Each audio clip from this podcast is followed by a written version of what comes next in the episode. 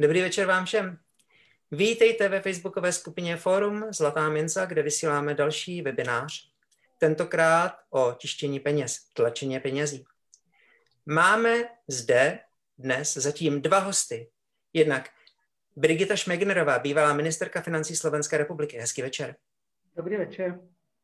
Dominik Stroukal, vedoucí katedry ekonomie na Vysoké škole Cebro Institut. Hezký večer. Dobrý večer. A možná se nám ještě v průběhu večera připojí Robert Jurec, který má technické problémy. Doufejme, že se mu to podaří. Pojďme k tématu samotnému. A první otázka, paní Šmegnerová, prosím, budete stručně odpovídat vy jako první. Co to vlastně to tištění peněz znamená, proč k němu dochází? Zkuste to stručně definovat. No, ja som napočítala zhruba asi 7 spôsobov tlačenia peňazí a z toho iba jeden spôsob je bez úvodzoviek. To je ako skutočné tlačenie peňazí, ktoré si povedzme Centrálna banka objednáva v tlačiarni. No a všetky ostatné, asi nebudeme mať možnosť o všetkých ostatných hovoriť, tak ja ich len vymenujem. Sú to bežné operácie Centrálnej banky, kedy banka emituje peniaze do obehu, ale potom ich čiastočne aj stiahuje.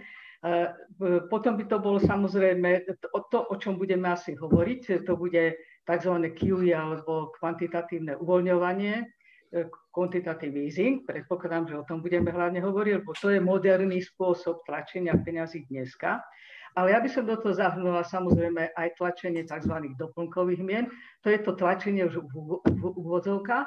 Samozrejme, že patria sem aj zrejme virtuálne meny, no ale nespomínala som jedno a to je najdôležitejšie tlačenie peňazí a to je tlačenie peňazí bankovom sektore, komerčnými bankami. Neviem, či budeme mať možnosť ešte aj o tom hovoriť. Takže k tomu QE, kvantitatívnemu uvoľňovaniu, je to politika centrálnych bank, ktorú používa vtedy, keď hlavná úroková sadzba je niekde na nule alebo dokonca na minus, minusových hodnotách a keď chce splniť svoj inflačný cieľ, to znamená bojuje s defláciou, bojuje zrejme aj s rizikom minusového rastu, respektíve recesiou a jej zámerom je potom dosiahnuť nižšie úrokové sadzby, nižšie úročenie vládnych dlhopisov. To znamená, že nakupuje dočasne vládne dlhopisy alebo dlhopisy korporátneho sektora. Zhruba asi zkrátke takto. Dobře. Dominik, co by si ty k tomu doplnil, jak by si ty to definoval? Já to budu mít těžký, protože když budu mluvit po kolegyně, tak já budu jenom kejvat hlavou a, protože mluví jako kniha. Ale tak a, já, já a, co bych tomu dodal, je, že oproti tomu, co si standardně třeba z mý pozice učitele, co si studenti často myslí, že nejvíc peněz vytiskne centrální banka, tak mezi námi ekonomy je to trošku, řekněme, otázka definice. My to ani často ne, to nenazýváme penězi. Jako mezi ekonomy to, co dělá centrální banka směrem ke komerčním bankám, tak tomu říkáme likvidita. A když se bavíme o penězích, tak jsou to ty peníze, které jsou potom v té reálné ekonomice, ty peníze, které mají uh, tu moc zvýšit poptávku, zvýšovat ceny. Takže když se to takhle oddělí, tak jako v západních ekonomikách 95, 96, 97 peněz je těch bankovních, je těch úvěrových z nich polovina CCA v západních ekonomikách vzniká skrze hypoteční spotřebitelské úvěry, většina zbytku skrze firmní úvěry. Takže když si člověk dojde vzít hypotéku do banky, banka vytvoří peníze a my, my tomu můžeme, když to snažíme zjednodušit pro veřejnost, tak tomu říkáme, že se tisknou peníze, ale k žádnému reálnému tištění jak správně kolegyně říkala, samozřejmě nedochází. To je dneska v západních ekonomikách to skutečný, bez těch vozovek, je kolik? 5-10% podle toho, v jaké ekonomice se pohybujeme, těch skutečných, ne skutečných, oni jsou všechny skuteční, ale těch fyzických uh, peněz. Většina peněz je dneska bankovního charakteru. Uh-huh. Uh, když se zeptám, tak uh, je podle tebe, Dominik, to čištění peněz dobrá nebo špatná věc? Zkus to také tak rozdělit nějak, jestli se to dá, protože jak eh, paní hmm. Šmejgenerová si vyjádřila, tak ono to vlastně eh, těch variant je sedm. um, no a tohle byla nejtěžší otázka, kterou když si zmiňoval, tak jsem si říkal, to bude těžký odpovědět, protože já nejsem filozof a už jenom jako dobrý a špatný je pro mě jako dost těžký si nadefinovat, ale z pohledu centrální banky je to prostě standardní nástroj, jak dosáhnout cíle, který je z ústavy, ze zákona, z všeobecné debaty, která prostě probíhá v ekonomii. tak centrální banky dosahují nějakého inflačního cíle, ten je nějak v západním světě a dneska už skoro všude jako nadefinovaný, nějak se měří. A jak bylo zmíněné, když se dostane do situace, kdy nemůže použít ty své standardní nástroje, tak dneska se používají, on už se ani dneska neříká nestandardní, ale nějakým způsobem dostane. Takže jako pro plnění vlastních cílů centrálních bank, jako OK, pro člověka je to obtížný, protože to, co bych chtěl zdůraznit a to, co budu dneska asi se snažit obhajovat asi nejvíc, je, že, že to není bez nákladů. Ono to má svoje benefity, ale má to svoje náklady. A ty náklady dneska v těch bezuvozovkových, nebo v těch uvozovkových, pardon, tištěných penězí, to znamená typicky kvantitativní uvolňování, nejsou tak přímočarý, jako byly před pár sty lety, když prostě někdo znehodnotil peníze, tak jsme viděli, co to způsobilo v té ekonomice hned. Teď ty náklady jsou složitější. Jsou to náklady, které se promítají do finančních trhů, nafukují se bubliny na různých aktivech, mění to výnosy, prostě hejbe to s cenama nemovitostí. Ty, ty, ty peníze se projevují trošku jinak, než na co jsme byli učebnicově zvyklí sto let zpátky. Mm-hmm. Paní Šmegerová, co byste k tomu dodala? No, ja by som k tomu dodala, že e, trošku som čakala, že, ale napokon je dobré, že to tak nie je, e, že otvoríte otázku zlatých peňazí. E, pretože e, keby tu sedel niekto, ktorý je, ktorý je zastanca zlatých peňazí a bohužiaľ je ich ešte stále medzi nami dosť, tak ten by argumentoval, že to, čo sa v úvodzovkách tlačí, to sú tzv. zlé peniaze. Na Slovensku dokonca vznikla jedna taká knižka, ktorá sa nazýva Zlé peniaze. Juraj Karpiš, áno. No a museli by sme potom argumentovať, že tie peniaze, ktorou nazýva práve dobré peniaze, to znamená peniaze kryté zlatom, Mali svoj význam samozrejme, niekedy v 19. storočí, keď ti umožnili medzinárodný obchod, ale, e, ale ukázalo sa, že mali aj veľa negatívnych e, dôsledkov a to boli opakujúce sa krízy, recesie, vysoká miera nezamestnanosti a tak ďalej a tak ďalej. A e, napokon, ako náhle došlo k niektorým vojnám, už aj počas prvej svetovej vojny, mnohé štáty odskočili od zlatých peňazí No a definitívne, keď hovorím o západnom svete, sa odskočilo vlastne 1971, keď skončil ten Bretton Woodský systém a prezident Nixon napokon odskočil od tzv. dobrých peňazí. Bol to istý medzinárodný mechanizmus krytia eh, eh, peňazí zlatom, ktoré sa napokon z tých Spojené štáty napokon vyčerpali svoj zlatý poklad a neboli schopní už e, meniť peniaze za zlato. Takže vrátime sa teraz. Zlaté peniaze boli nahradené tzv. E, je to, je to z latinčiny slovo fiat, e, angličtina to hovorí tomu fiat, peniaze, peniaze, ktoré sú niekryté, nie sú ničím kryté, ale sú, sú vydávané v úvodzovkách opäť, alebo sú majú dôveru e, vlády, majú dôveru, e, majú dôveru e, spotreby, tých, ktorí ich používajú, to znamená sú domácnosti, sú, je to podnikateľský sektor a v angličtine je to tzv.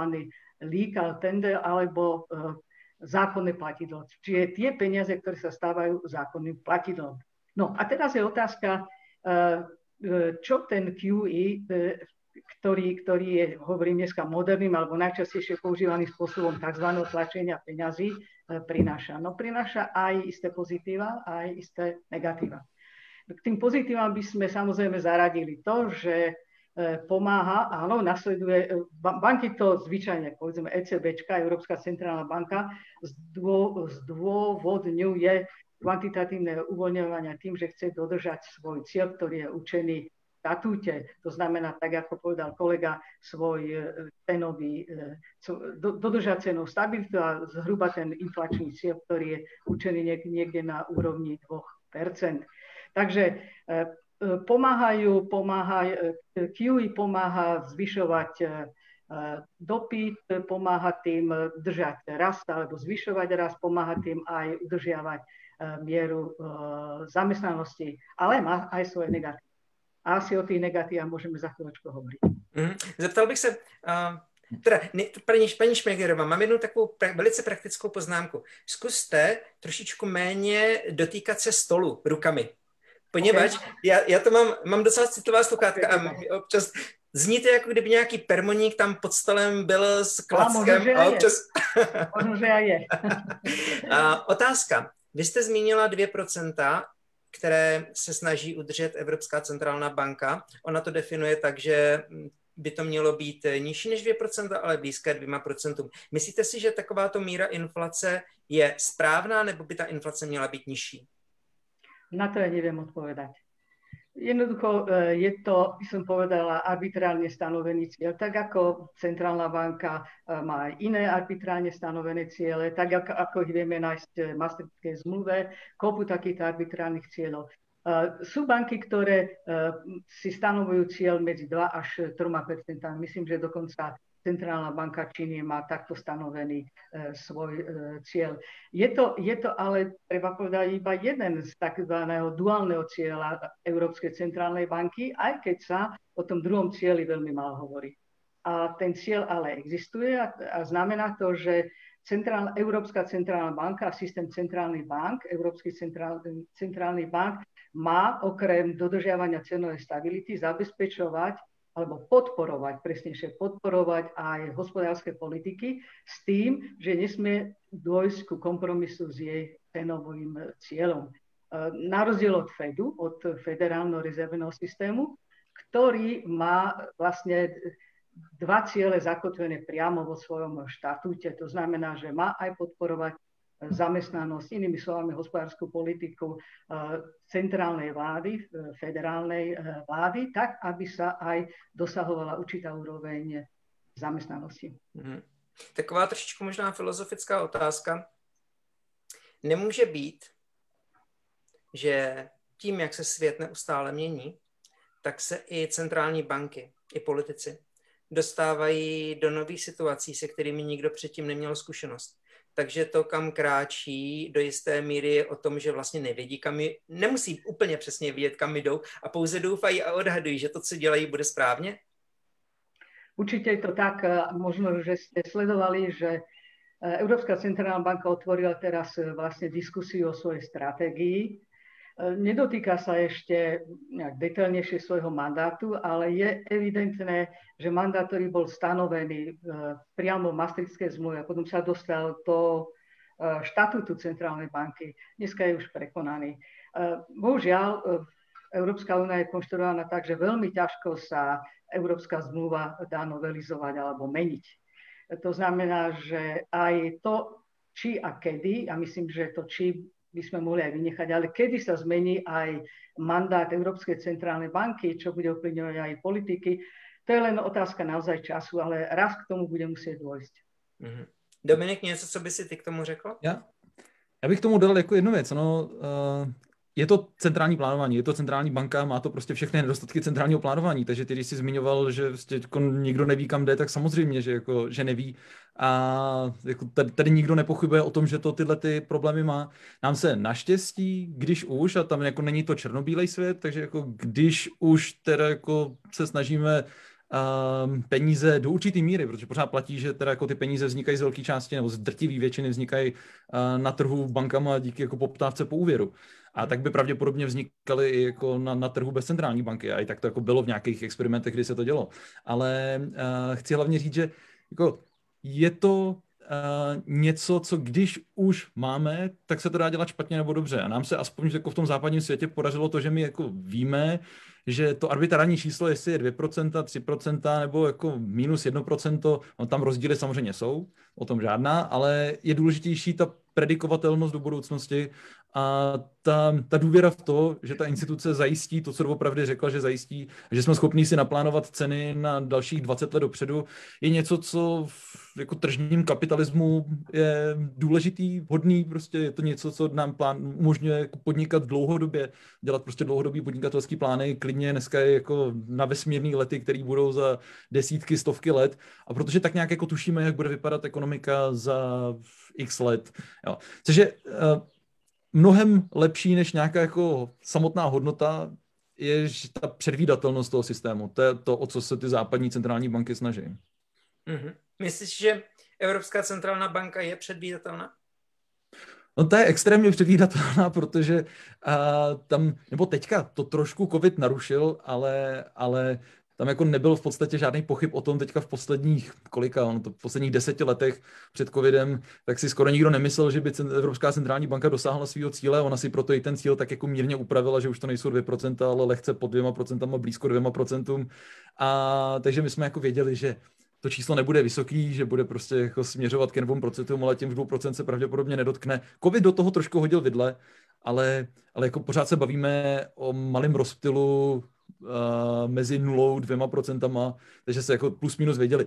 Ne, není to Zimbabwe, kde prostě jako je jeden rok je trilion procent, pak deflace, teďka zase se zpátky vrátili do jako hyperinflace, kde to prostě skáče každou chvíli. To je ten druhý extrém samozřejmě.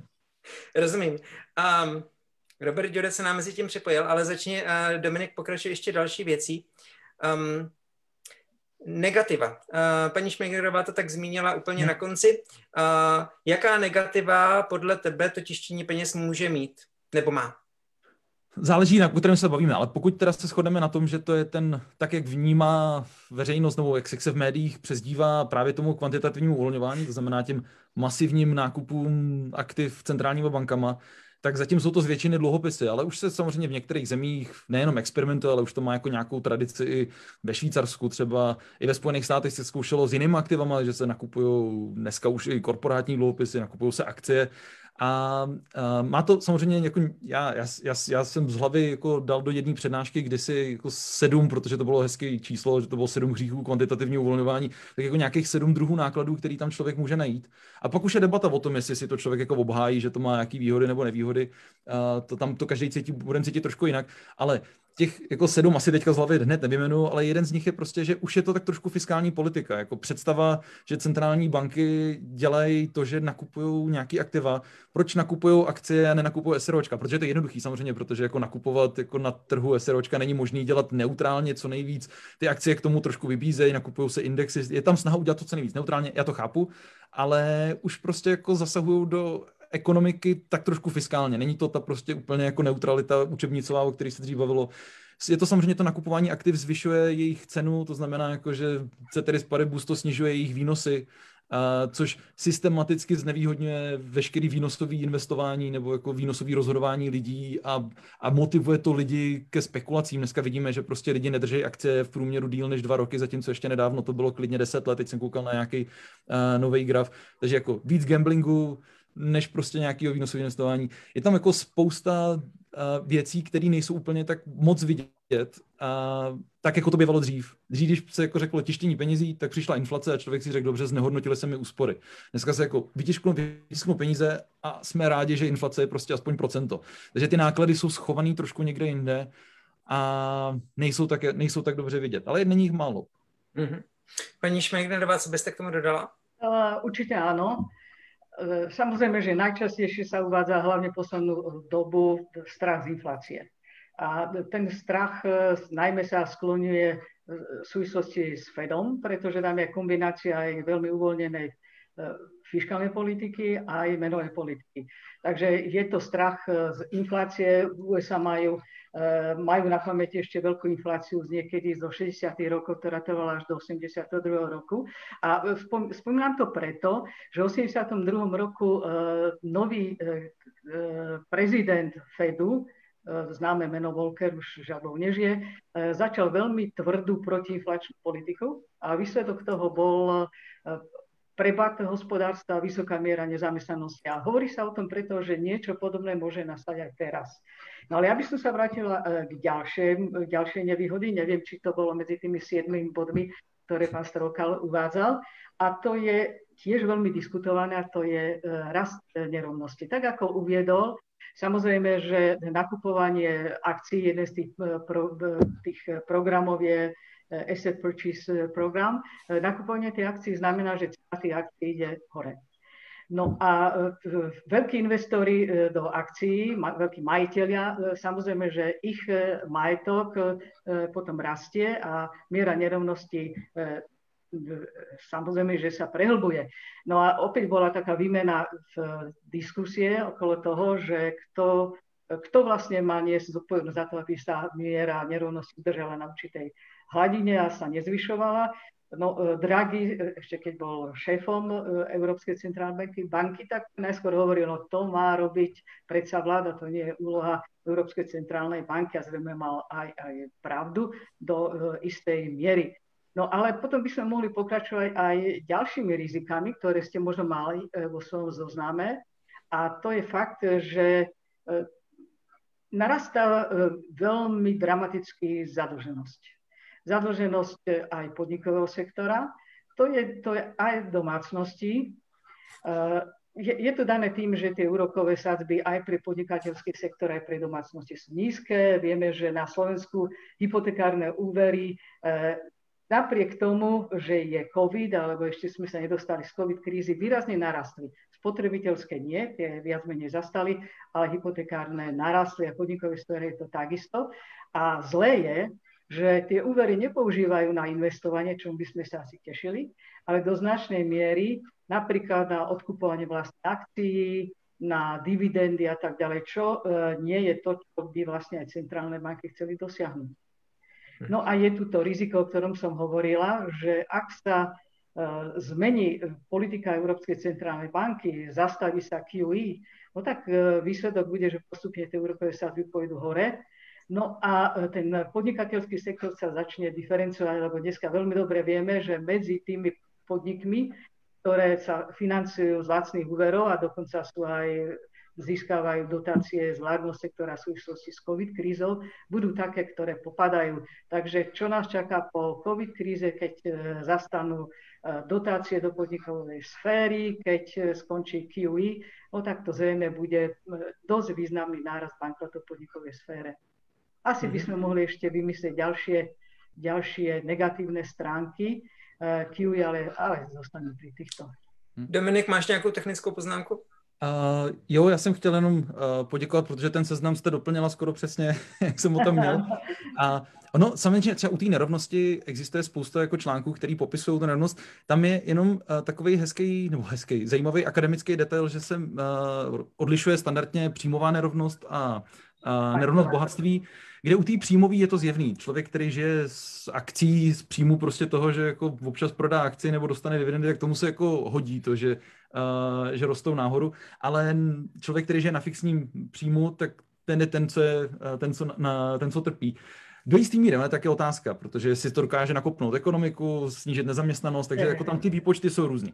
Ale co je zajímavé, je, že jako ty literatura předpokládá, že to, zvyšuje, že to snižuje nerovnost bohatství. A to zejména proto, protože v těch ekonomikách, jako je Česká republika, Slovensko, máme obrovskou míru vlastnického bydlení a že nám vyroste jako cena střechy nad hlavou. Jenomže já s tím mám prostě jako vnitřně problém, protože když máte byt za 3 miliony korun a on vám vyroste na 5 milionů korun, tak ho prodáte, ale můžete si koupit jiný, který je taky za 5 milionů. Takže jako v tom, v tom jako mikroekonomickém pohledu toho spotřebitele je úplně irrelevantní, jak je jako drahá ta cena eh, toho bytu. A pro člověka, který má těch bytů 50 a může jeden prodat, tak pro, pro toho to je super, že jo. Ale pro normálního člověka úplně ne. Takže jako opticky to vypadá, že to snižuje nerovnost bohatství, ale v realitě to v podstate ako nic neznamená. Ešte by som chcela dodať e, k tomu, že e, predstavte si, že idete si kupovať, ste e, mladá manželská dvojica, idete si kupovať byt. A neviem ako v Česku, ale na Slovensku napriek covidu cena bytov ide výrazne hore. A je to tým dané, že ten dopyt po tých bytoch, tým, že sú nízke hypotekárne sadzby, rastie.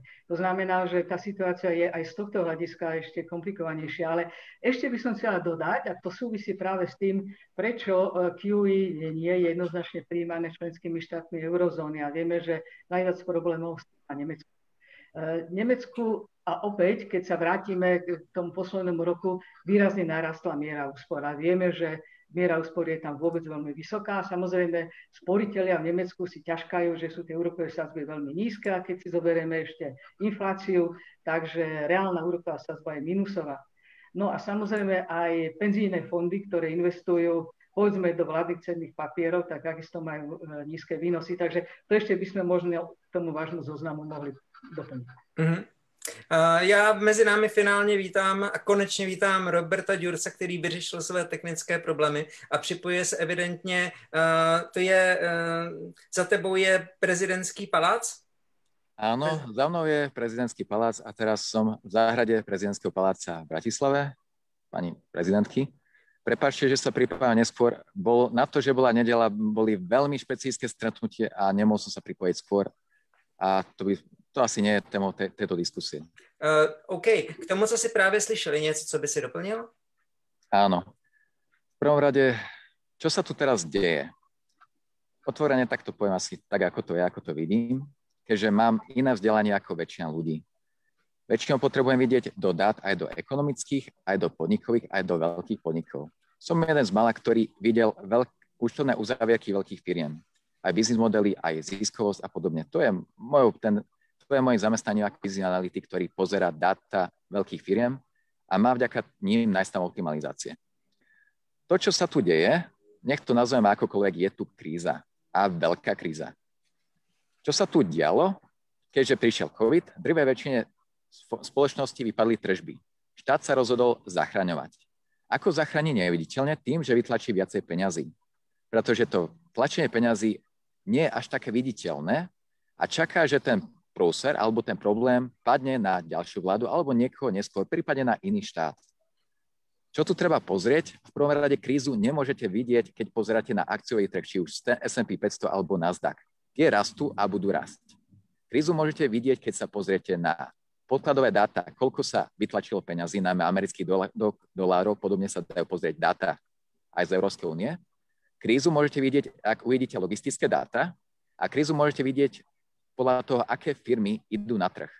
Je zvláštne, že firma, ktorá nemá žiadne tržby, nič, nič nevyprodukovala a má hodnotu niekoľkých miliónov, desiatok miliónov až miliard.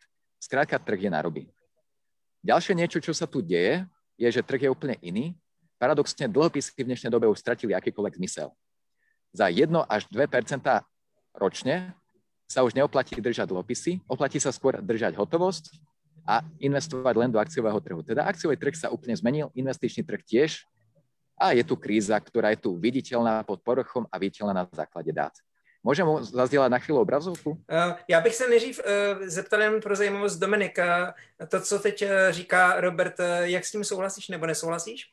Já, já s tím samozřejmě souhlasím, ten, to, ono, to, to je to, co tady už uh, padlo jako od kolegyně, od kolegy dohromady, prostě dneska se tomu v literatuře říká, že zombifikujeme ekonomiku, je jako spousta zombie firm, dneska konec konců i zombie států, skoro by se dalo o některých mluvit, a, a dluhopisový trh, že je na ruby jako to, člověk nemusí být úplně jako expert, aby pochopil, že když si půjčuje Řecko na pětiletým bondu za záporný úrok, tak je něco špatně. Tak jako to není úplně standardní situace, když prostě jako při mnohem nižších úrovních dluhu na HDP krachovalo a teď je na tom hůř, než bylo dřív, a minimálně v tomhle ukazateli. V něčem se prostě trošku jako strukturálně tam něco změnilo, já nechci úplně zacházet do detailu, je to trošku komplikovanější, ale každopádně jako nikdo by neřekl, že to riziko u Řecka, že tady bude za pět let je záporný. To je prostě a naprosto nepředstavitelné. Pochopitelně v tom má samozřejmě jako prostě centrální banka, která začala loni v březnu, jako porušila ten svůj, ten svůj, ten svůj vnitřní Uh, to své vnitřní pravidlo, že řecký dluhopisy nebude nakupovat, ale nakonec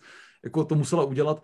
A ono to tady padlo, je, to, je, to je náklad, který taky existuje. Pochopitelně, že ve chvíli, kdy máte v zádech tu podporu těch nových peněz a víte, že se budete moct takhle zadlužit a že to zadlužení je levný, tak proč by to ty politici nedělali? Takže hmm. oni se můžou chovat méně zodpovědně, než se chovali dřív a ta, ta politika centrálních bank jim to umožňuje. Takže to je náklad, se kterým prostě musíme počítat a když si to hodíme na ty váhy, jestli to jako dobře nebo špatně, jak to padla ta první otázka, tak to je jako obrovský náklad, který se blbě měří.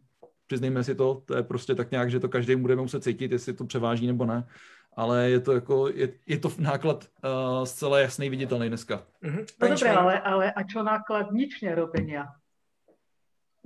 Aj to treba asi porovnať. Ano, kdyby jsme například nechali, ať ta země zkrachuje. No jasně. Otázka, otázka je, jako, co by to znamenalo, jak, jako, jak, jak hodně my vytváříme obrovský jako morální hazard, což je taky náklad, který se strašně špatně měří, ale oni prostě všichni ví, že ty země neskrachují, proto můžou mít jako bondy za záporný. A, a teď jako to se strašně, jako dneska možná ještě mnohem hůř než dřív, protože jako dneska už ty náklady by byly mnohem větší, že jo, než, než, než dřív, takže jako uh, my máme problém s tím, že to nejsme schopni změřit.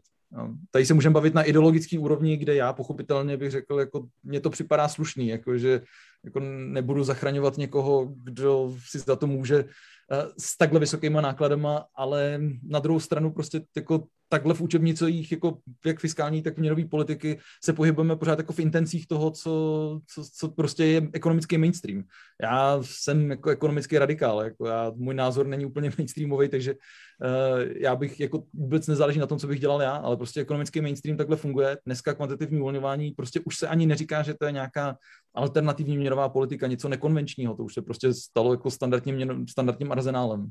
No ale, ale je to len veľmi krátko, ešte by som to ani veľmi nenazvala mainstreamom, ešte stále sa tomu hmm. hovorí, že je to nekonvenčná menová politika, lebo napokon, keď sa to zoberie, Fed začal 2008, že? A ECB začal poprvýkrát tak v úvodzovkách by som povedal, že tajne, lebo ešte sa o tom nehovorilo 2012 a Draghi potom e, už otvorenie 2015 začala, pokračovalo to až do toho 2018. No a nebyť covidu, tak zrejme by sa asi veľmi nepokračovalo. Nemalo by sa ani prečo pokračovať. Mm-hmm. Takže dôležité je si povedať, že QE e, má e, svoje, svoje ciele a že je to viac menej vyvolané situáciou, v ktorej sa nachádzame a predpokladáme, že ak tá situácia skončí, skončí aj QE. Je to, je to E, nie je to monetizácia dlhu v tom e, klasickom špo, e, význame slova, že? Nie, nie je to... Já, já konečně trošku nesouhlasím, jo, protože my jsme viděli v roce 2018, jsme viděli, že když se začala ta měnová politika normalizovat, typicky ve Spojených státech, v eurozóně se to ještě nestalo, ale ve Spojených státech už prostě začaly růst sazby. A viděli jsme, že se to jako začalo propisovat na, na akciových trzích, že se to začalo propisovat a, tak moc, že prostě zase se muselo zbrzdit, že to jako, a, že těsně před covidem, že zase už se jako srážely sazby dolů. A ono právě tak, jak jsme to strašně moc vyhnali nahoru, tak teď ty centrální banky musí být strašně opatrný. Oni to všichni ví, to není jako, to, to, to není z mý hlavy, že jo, prostě ta opatrnost je tam na místě a já si nejsem úplně jistý, jestli prostě ten jako soft landing je tak jednoduchý. OK. Robert, zapni si mikrofon a, a řekni názor. Môžem ukázať data, zazdieľať obrazovku? Mm. Dobre, tak o čom sa tu nehovorí, to sú dáta pod povrchom, pretože veľmi veľa ľudí hovorí o kvantitatívnom uvoľňovaní, ale málo kto vie dohľadať dáta. Tak ukážem tie najpodstatnejšie. Teraz tu kvôli krátkosti času ukážem len americké. V Európe je to podobné, pravda, že o neskorene. Teraz, dielam, teraz budem zdieľať obrazovku. Prvé, čo tu vidíte, je graf MZM eh, Money Stock. To je graf momentálne najširšej peňažnej zásoby, ako sa mapovala. Vidíme tu, že od 1982 postupne rastlo, rastlo, rastlo a tu v okolí 2008, keď to začalo rásť opäť výrazne viacej. Potom prišiel COVID a ustrelilo sa to. Čo znamená ustrelenie, že cca 20 až 30% nových peňazí za COVID rok. To je nenormálna vec, ale vidíme to tak, že kvantitatívne uvoľňovanie by pokračovalo aj neskôr. Skrátka, táto krivka bola ešte pred COVIDom tá kvantitatívne uvoľňovanie bude pokračovať. Čo je špecialitka, čo sa tu udialo? Narazovo prišlo na trh veľmi veľa likvidity, veľmi veľa nových peňazí. Teraz pozeráme MZM stock. Vidíme tu ten nárast od 2020, eh, od 17 tisíc, pokiaľ viem, mal by to byť v triliónoch dolárov, až po 22 tisíc. Čo sa tu udialo? Prirodzene treba sa treba to pozerať aj v rámci trhu S&P 500 za 5 rokov, ustrelil. Začalo sa to práve tu. Teda trh mal padať, vytlačili sa peniaze a tak trh išiel hore, aj keď firma sa nedarilo. Dokázali si, poda- dokázali si zaobstarať lacné peniaze. A aký má význam vidieť tieto dva grafy spolu? Ten, kto to videl ako prvý a sedel na veľkom balíku, zarobil pár, pár miliónov, pretože tieto grafy sa veľmi vysoko kryjú. Tieto dva. Tento nárast koreloval s veľmi vysokým narastom až približne potadialto. Čo je výrazné zneistenie, čo sa tu deje? Keď sa pozrieme na to, keď štát potrebuje zatajiť, buď bude vetovať niečo, čo povedal, ale vetovať, že nie je pravda, typu, že inflácia nenastane, ale musí nastať. Skrátka, tieto peniaze sa niekde musia prejaviť, prejavili sa na akciovom trhu, musia sa prejaviť na hypotekárnom trhu a to sa už prejavili a postupne najmenej, najpomalšie sa prejavia v inflácii. Na tomto grafe je to ofici- Fred je oficiálny analytický portál Fedu, teda inštancia najvyššej úrovne, ktorá poskytuje dáta. Keď sa na to pozrieme, posledný update bol v marci 25. marca 2021. Teda už máme v podstate 4 mesiace bez akýchkoľvek dát o finančnej zásobe, o najširšej finančnej zásobe.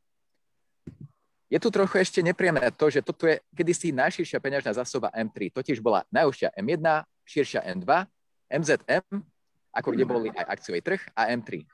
Keď sa pozrieme, kedy táto finančná zásoba prestali ju updateovať 2006, pričom kríza bola 2008 teda vedeli, že sa niečo deje, pretože tento graf tu jednoducho nie je. Je to príliš divná zhoda náhod, že práve dva roky pred krízou prestali toto updateovať. Pretože prirodzene krízu tí, ktorí vedia o nej, že príde, vedia, sú to politici, pričom častokrát nehovoria, že príde. Teraz sme tu v takej divnej situácii, kde nevieme, ako dopadne. Vieme o tom, že je to neštandardná situácia a je extrémna a nie je to v poriadku čo môžeme aj s istovcov povedať, že ekonomika nie je zdravá a nie je štandardná, minimálne. A neoficiálne tu môžeme predpokladať veľmi veľké finančné zmeny. Ťažko povedať, aké budú, ťažko povedať, aké prídu, budú veľké. Nemôžem povedať, či prídu za rok, za mesiac alebo za 10 rokov, musia ale prísť. Eh, dobře, já dalším dvěma hostům nechám, aby teď na to zareagovali za moment, ale ještě předtím se tě zeptám. Pavel Vrábek se ptá, uh, myslíte, že je kvantitativní uvolňování možné ještě zastavit? Tvůj názor? Dá sa, ale veľmi nepríjemným spôsobom a to je de facto zmena meny. Vieme o tom, že v Československom bloku sa mena menila niekoľkokrát. Vo východnom bloku tiež. V Európe z časti, v Amerike ako jednej z malých krajín sa nemenila. Od roku 1900 preto vieme dohľadať index Dow Jones, ktorý je stále na tej istej dolároch a ukazuje aj nepriamo infláciu. Veľká Británia, tí majú stále rovnakú menu. Všetky ostatné štáty mali menovú reformu. Menovou reformou sa to dá zmeniť. Menová reforma je nepopulárna, pretože to znamená inak prerozdeliť bohatstvo a inak prerozdeliť peniaze. Mm-hmm. Paní Šmegnerová, k tomu, co, to teď, co teď eh, Robert říká, říkala, dodal byste něco? No ja s tým nesúhlasím, čo hovorí. Nesúhlasím, lebo musíme sa vrátiť aj do eh, rokoch 2007-2008. Jednoducho eh, príčinou globálnej finančnej krízy nebol Fed. Nebolo tzv. tlačenie peňazí Fedom. Tie dôvody boli úplne iné. Takže prečo by som ja spájala vznik novej krízy Hovoríme teraz o 21, 2, 3, lebo zdá sa, že asi do 23. roku, pokiaľ sa nič neudeje, ECB ohlásila, že bude pokračovať v QE. Nevidím tam dôvody, prečo by mal vojsť v dôsledku QE k novej kríze. Skutočne nie. Vrátim sa znovu do 2007-2008, veď tie dôvody e, boli úplne iné. E, to bola deregulácia, ktorá postupne narastalo, narastala zadlženosť súkromného sektora, dokonca finančného sektora narastala výrazne zadlženosť.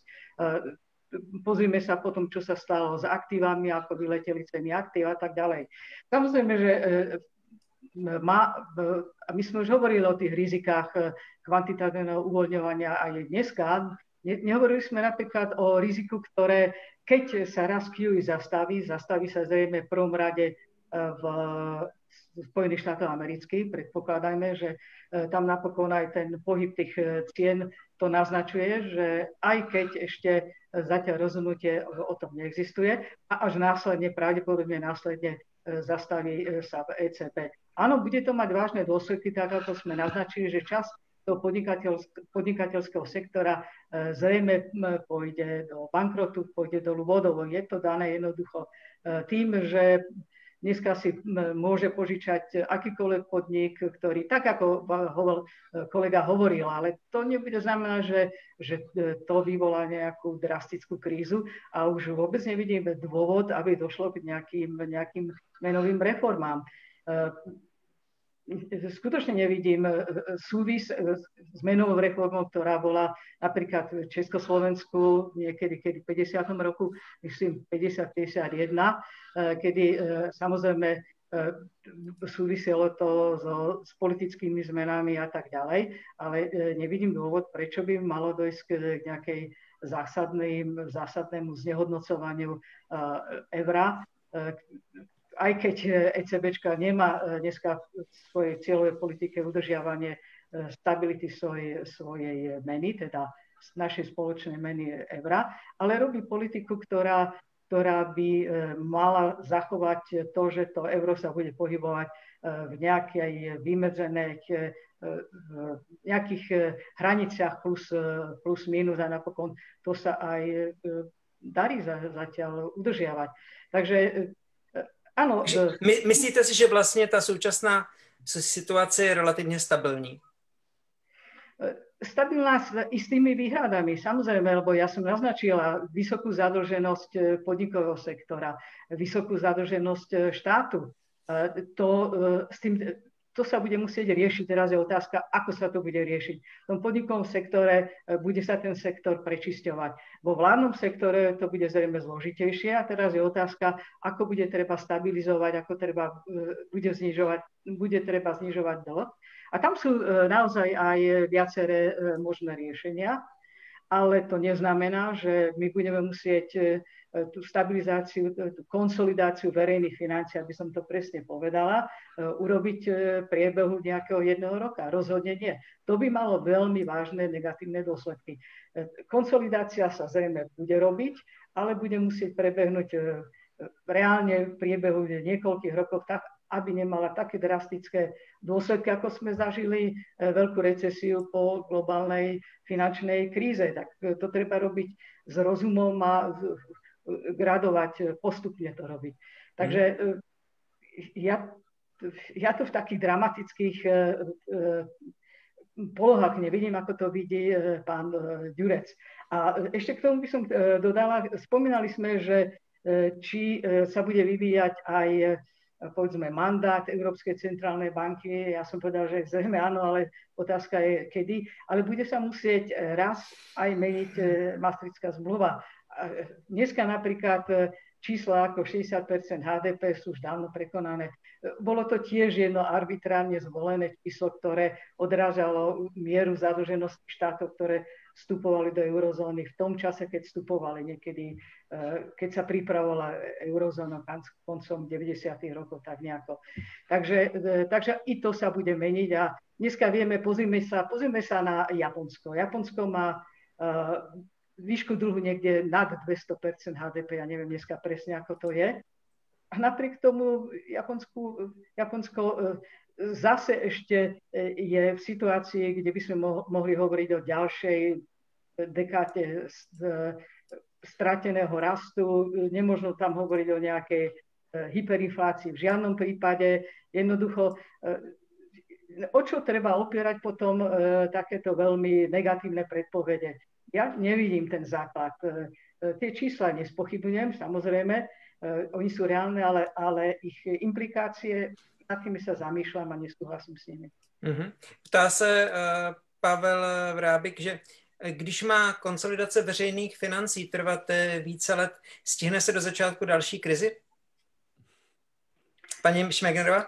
To asi e, nikto nemôže vedieť, ale otázka je, čo by tú krízu vyvolalo ak by to mala byť ďalšia kríza COVID-20 e, alebo 21, alebo neviem, ako by sme ho nazvali, no tak myslím, že aspoň ktoré vlády sa poučili, že to treba riadiť úplne inak, ako sa riadila kríza u nás, aj tie dôsledky, jednoducho spôsob, ako sa benevolentne vynakladali výdavky zo štátneho rozpočta, pritom neefektívne.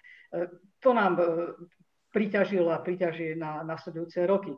Pokiaľ máme na mysli obdobu globálnej finančnej krízy, no tam by som bola už opatrnejšia, pretože napriek tomu, že tak v Spojených štátoch amerických, v Európskej únii prijali sa, no v Európskej únii sa prijalo niekoľko desiatok zákonov, ktoré by mali regulovať a majú regulovať finančný sektor, aby opäť nebol príčinou novej finančnej krízy ale efektívnosť tých zákonov, tam sú mnohé otázniky, hlavne povedzme okolo shadow banking a tak ďalej, pretože tam sa zďaleka neprijali také opatrenia, ktoré by mali zamedziť vzniku novej finančnej krízy. Takže mm-hmm. treba rozlišovať, treba rozlišovať. Mm-hmm. Uh, Dominik, uh, je tady otázka, Petr Kostor se ptá, když by se QE vůbec nepoužilo, nebylo by to přece, nebylo by to nakonec popření základní úlohy centrální banky, uh, teda být lender of the last resort? Uh, tak tohle není úplně typicky jako lender of the last resort, tady, tady prostě ta, ten nástroj je trošku něco jiného, ale, ale jako uh, OK, já tomu rozumím, jo, to bylo by. Prostě ta centrální banka má ten cíl, má nástroj, který není úplně jako, že by se nikdy předtím nepoužil. Bylo tady zmíněné Japonsko, to prostě to, to používalo ještě před rokem 2008, experimentovalo se trošku prostě někde, jako ten, ta, ta, ta možnost, že centrální banka nakoupí aktiva, prostě existovala a my jsme jako věděli, že ty uh, balance sheety, ty rozvahy centrálních bank jsou nafukovací technicky jako do nekonečna, že ten nástroj existuje. To jako není úplně takový šok. Co je podle mě ale jako zásadní tady v té debatě, a teď možná trošku utíkám z té otázky, ale doufám, že jsem na ní aspoň trošku odpověděl, a, ale teď v té debatě jako ten, ten spor, jako přijde nějaká další krize, nebo jako co, co se stane v nějaký další krizi. Já mám pocit, že jsme hodně, hodně zaklíněný prostě v nějakých těch jako sedmdesátkových, šedesátkových textech a učebnicích, kde fakt jako ta otázka byla. Jako, a bylo to hodně i způsobený, samozřejmě jako to krize jsou z velké části měnový fenomén, kdy prostě jako ve chvíli, kdy byly levný a pak prostě ten FED jako ostře zvýšil sazby. Jako i, i, i šéfové Fedu často přiznávali, že prostě jako tu politiku dělali dost divoce a jako, že za spoustu krizí můžou. Ben Bernanke svýho času na narozeninách Miltona Friedmana prostě řekl, jo, velkou hospodářskou krizi jsme způsobili, prostě teď jsme se už poučili. Jako dneska žijeme v úplně jiné realitě, ale dneska ta cesta pravděpodobná není ta sedmdesátková, že prostě přijde guvernér centrální banky, zvedne sazby prostě na 20%, ale to, a vyvolá nějakou recesi. Dneska ta pravděpodobná cesta je ta japonská. Dneska prostě všechny ekonomiky už není otázka, jestli se dostaneme na japonskou cestu, ale my už prostě na ní skoro všichni jsme, jo. Ať už Slovensko nebo Čechy. U nás to ještě relativně uh, definu, ne, ale... Prosím, definuj stručně pro, krátce pro lajky, co to znamená ta japonská cesta. Ta japonská cesta znamená, že se dělají obrovský měnový pikle k tomu, aby prostě se dosáhlo toho cíle. Toho cíle se jako zoufale nedaří dosáhnout, to znamená, ta inflace je nižší než cílová. Růst už prostě nikdy nebude pětiprocentní, ale prostě se jako patlá někde mezi nulou a na hraně recese a potom jako občas vyskočí na 3% a všichni tleskají. Ta ekonomika je pomalá, je hodně zombifikovaná, jak tady padalo, vyvolává tu určitý nerovnosti. Jsou všechny ty náklady, který, o kterých jsme se bavili, tak tam prostě vidíme, typicky v tom, v tom Japonsku, vyvolává to podivný jako pseudo vlastnictví firem tím, že prostě japonská centrální banka vlastní jako ohromné množství, i když teda nepřímo, ale jako má, má strašně velký vliv na obrovské firmy, firmy v Japonsku. Mm. Pavel Vrábik se ptá, jestli... To jsou, to jsou věci, které pravděpodobně jako nastanou i u nás a už se dějou, i, už se dějou prostě ve světě v jiných ekonomikách, že to je spíš ta japonská cesta. Nízký růst, žádná inflace, přestože prostě budeme jako tisknout, jak to, se to dneska jmenuje, jako diví. Mhm. Je tady otázka, jestli japonská cesta není de facto zestátnění ekonomiky. Jako pse, pse, není to přímý, ale je to jako nepřímá, nepřímý ovládání, je, je tam jako obrovský fiskální prvek té měnové politiky, prostě, která, tak jsem to zmínil začátku, kdy my budeme muset asi si vyřešit otázku minimálně zase v tom mainstreamu. Já jak říkám, já jsem jako extremista, já bych to, já to všechno jako sekal ideologicky trošku jinak, ale, ale v té učebnici jako, jako ekonom prostě my budeme muset vyřešit otázku, jako, jak se vypořádáváme s tím, že lidi, kteří mají takhle obrovskou moc, jako centrální bankéři, tak nejsou volení. Jo, jsou, mm. jsou jmenovaný a to, to bude jako velká otázka následujících let. Jo. Mm. Paní Šmegerová... Veľmi správne s týmto, uh, s týmto súhlasím, pretože uh, to sa ťaha niekedy od začiatku 80. rokov, tá téza o nezávislosti centrálnych bank a samozrejme nie všetci ju prevzali. A ja, ja keď som rozmýšľala ako ministerka financí, tak hovorila som vlastne druhá vláda, ktorá je mocnejšia ako volená vláda je centrálna banka. Mm-hmm. A, a ja myslím, že v tejto chvíli by som povedal, že to ECB, totiž tam je, ten hlavný problém je kooperácia medzi menovou politikou a fiskálnou politikou. No ale dneska tá menová politika je dominantná.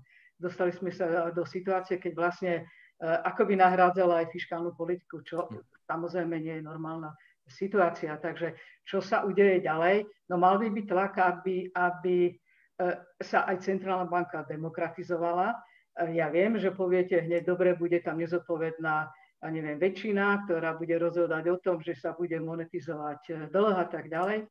No ale dostali sme sa do situácie, keď sú to naozaj nevolení ľudia, ktorí, ktorí vlastne rozhodujú o tom, ako to bude vyzerať v tej ekonomike do značnej miery. Mm-hmm. Robert, mal si nejakú poznámku? Áno. V prvom rade nepovedal som to, že úplne tlačenie peňazí je príčinou. Pre mňa tlačenie peňazí a tie grafy, ktoré som ukázal, sú ukážkou, že niečo sa tu deje. Príčiny treba vždy hľadať lepšie. Príčiny sú vždy v ekonomike, v stave firiem. To je takmer vždy v stave firiem a ako sa do nich investuje. Zároveň ďalšia otázka je, kto urobí nepopulárne rozhodnutia, ktoré tu treba urobiť.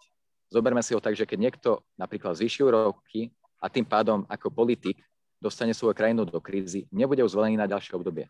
Preto otázka je, či to urobí, alebo či radšej nenechá to maslo na ďalšiu vládu, čo sa v podstate bežne deje. Ďalšia otázka je tu tá, ako taký krátky dôkaz, že v kríze sme. Totiž sme nielen vo finančnej kríze, ktorá sa prejavuje na grafoch, sme v transformačnej kríze. Doslova môžeme ju nazvať ako IT krízu alebo automatizačnú krízu. Sú tu firmy, ktoré teraz dokážu automatizovať celý svet a to sú tie najväčšie giganty. Prakticky, keď máme tu 120 firiem na svete, každá z nich nejakým spôsobom rieši automatizáciu. Potom je tu otázka, čo s firmami, ktoré nevedia automatizovať, vyrábajú drahšie, nemajú úspory a nevedia ako ďalej. Bol som vo viacerých firmách, ktoré krachli vďaka tomu, že tu nebola automatizácia, skrátka už nedokázali nájsť zákazníkov.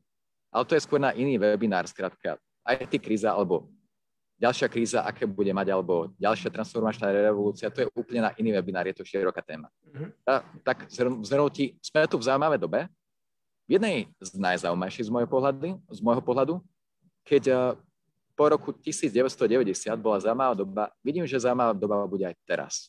Mm-hmm. Netuším uh, úplne, ako zne, ako, čo sa tu udeje, len mi o to, že bude zaujímavá, treba byť pripravený. Mm-hmm. Zeptám se, uh, Dominik, uh, ty, uh, když učíš na vysoké škole, vyučuješ aktuálně podle učebnic starých, anebo uh, to řeší, to studenty vzděláváš uh, zhruba tak, jak hovoříš nyní zde? Uh, já považuji učebnici ekonomie spíš tu makroekonomickou. Já jsem původem spíš jako mikroekonom, který se stal makroekonomem tak jako z nouze, ale uh, tak ty mikroekonomický, to je, to je fyzika, to se prostě jako, tam se derivuje celou hodinu a to je, to je, to je v zásadě paráda, ale u toho makra pro mě ta učebnice a studentům se snaží vysvětlit spíš jako učebnice dějin ekonomického myšlení.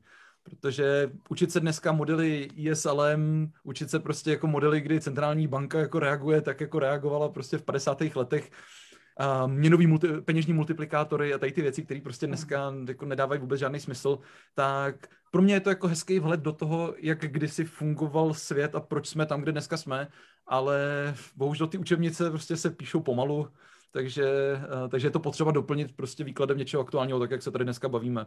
A dneska studenti, dneska studenti ví víc než já, oni se právě koukají na aktuální věci, dneska oni ty učebnice už ani tolik se nezajímají. Takže pro mě je to fakt jako, snažím se jim ukázat, že učebnice jsou spíš jako dějiny ekonomického myšlení a mimo těch základních principů, ty jsou samozřejmě v ekonomii furt platný. Mm-hmm. Paní Šmegnerová, vy jste jako minister financí komunikovala s různými evropskými politiky s centrální bankou. Měla jste někdy příležitost eh, v oblasti tištění peněz něco reálně ovlivnit? No, ja som uh, bola vo vláde v roku 98-2002, ešte sme neboli členmi Európskej únie a samozrejme ani nie eurozóny, takže z, nie, ale keď sa pozastavíme pri Národnej banke Slovenska, tak samozrejme, že áno, Situácia, keď sme sa e, dostali do vlády v 98. roku, bola dramaticky zlá. Ja chcem povedať, že najvyššie úročenie e, štátnych dlhopisov v tom čase dosahovalo niekde až takmer 30%, 27%. To si dneska nevieme ani predstaviť, keď sme na minusových hodnotách. A e, my sme mali problém pri aukciách štátnych pokladničných poukážok eh, predať štátne pokladničné poukážky. Takže ja som tedy naozaj cez telefón, tedy ešte neboli mobily, aspoň neboli tak rozšírené, tak som obtelefonovala in, inštitucionálnych investorov, aby kupovali, aby sa zúčastnili na aukcie. A až do roku 2000 aukcií sa mohla zúčastňovať aj Národná banka Slovenska. To znamená, v úvodzovkách bolo to také krátkodobé tlačenie peňazí na nákup štátnych pokladničných poukážok. Ale veľmi skoro vlastne Národná banka Slovenska prestala toto robiť, lebo sme prijali nový zákon o Národnej banke Slovenska, keď sme sa už začali približovať vstupu do Európskej únie, perspektívne aj do eurozóny, kde je samozrejme priamy nákup cenných papierov vlády zakázaný. Takže uh, už koncom 99. roku táto moja komunikácia s Národnou bankou Slovenska skončila. Mm-hmm. Robert, otázka na tebe. Ano, já mám Dominik, technickou, že. Já mám technickou poznámku, že mám asi pět minut do konce webináře. Takže Dominik, prosím, stručně. Jedna věta jenom, že teďka v České republice my jsme si tady tu možnost teďka uh, otevřeli, že ještě se to nestalo, ale že teďka Česká národní banka si otevřela možnost nakupování uh, státních dluhopisů, takže zatím to nevyužíváme, ale tu možnost teďka máme. A v akom hmm. rozsahu? Lebo my sme mali vtedy 5% príjmov štátneho rozpočtu, ročný príjmov štátneho hmm. rozpočtu. Hmm. U vás neviete, že ako, a v akom rozsahu. Hmm.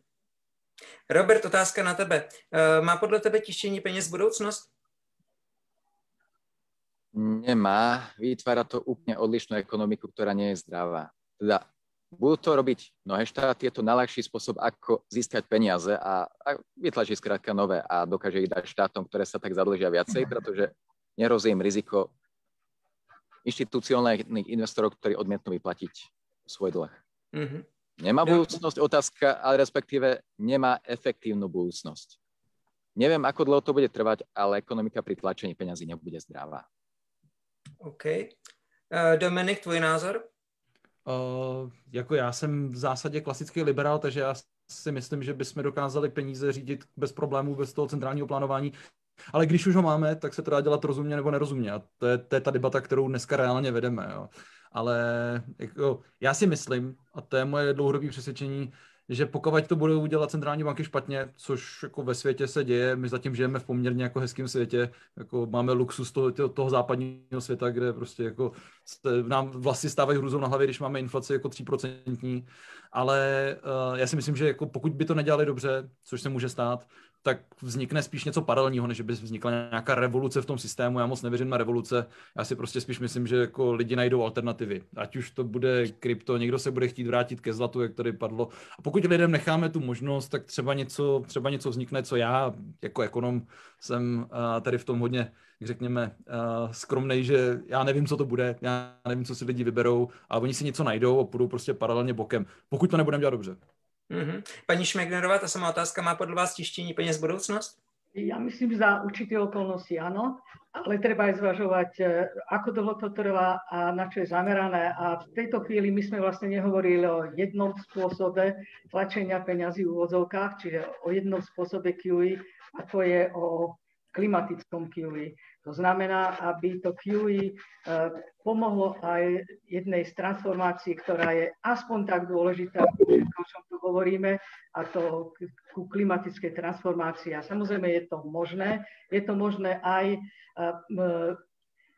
takým spôsobom, že sa zameriate na nákup určitých dlhopisov, korporátnych dlhopisov a takisto aj beriete ako kolaterál e, akcie určitých podnikov. Čiže nie tých podnikov, ktoré, ktoré najviac prispievajú ku klimatickým zmenám. Takže e, áno, podporila by som za istých okolností klimatické QE a ešte jedno QE, o ktorom sme nehovorili, ale to je QE for people. Inými slovami, peniaze, ktoré sa nazývajú peniaze eh, helikoptérové, o ktorých eh, hovoril ešte kedysi dobre známy Milton Friedman. A škoda, že keď sa začala COVID kríza, že ako prvý krok sa nepoužili eh, helikoptérové peniaze, napokon v USA ich používajú už, použil Biden po tretíkrát.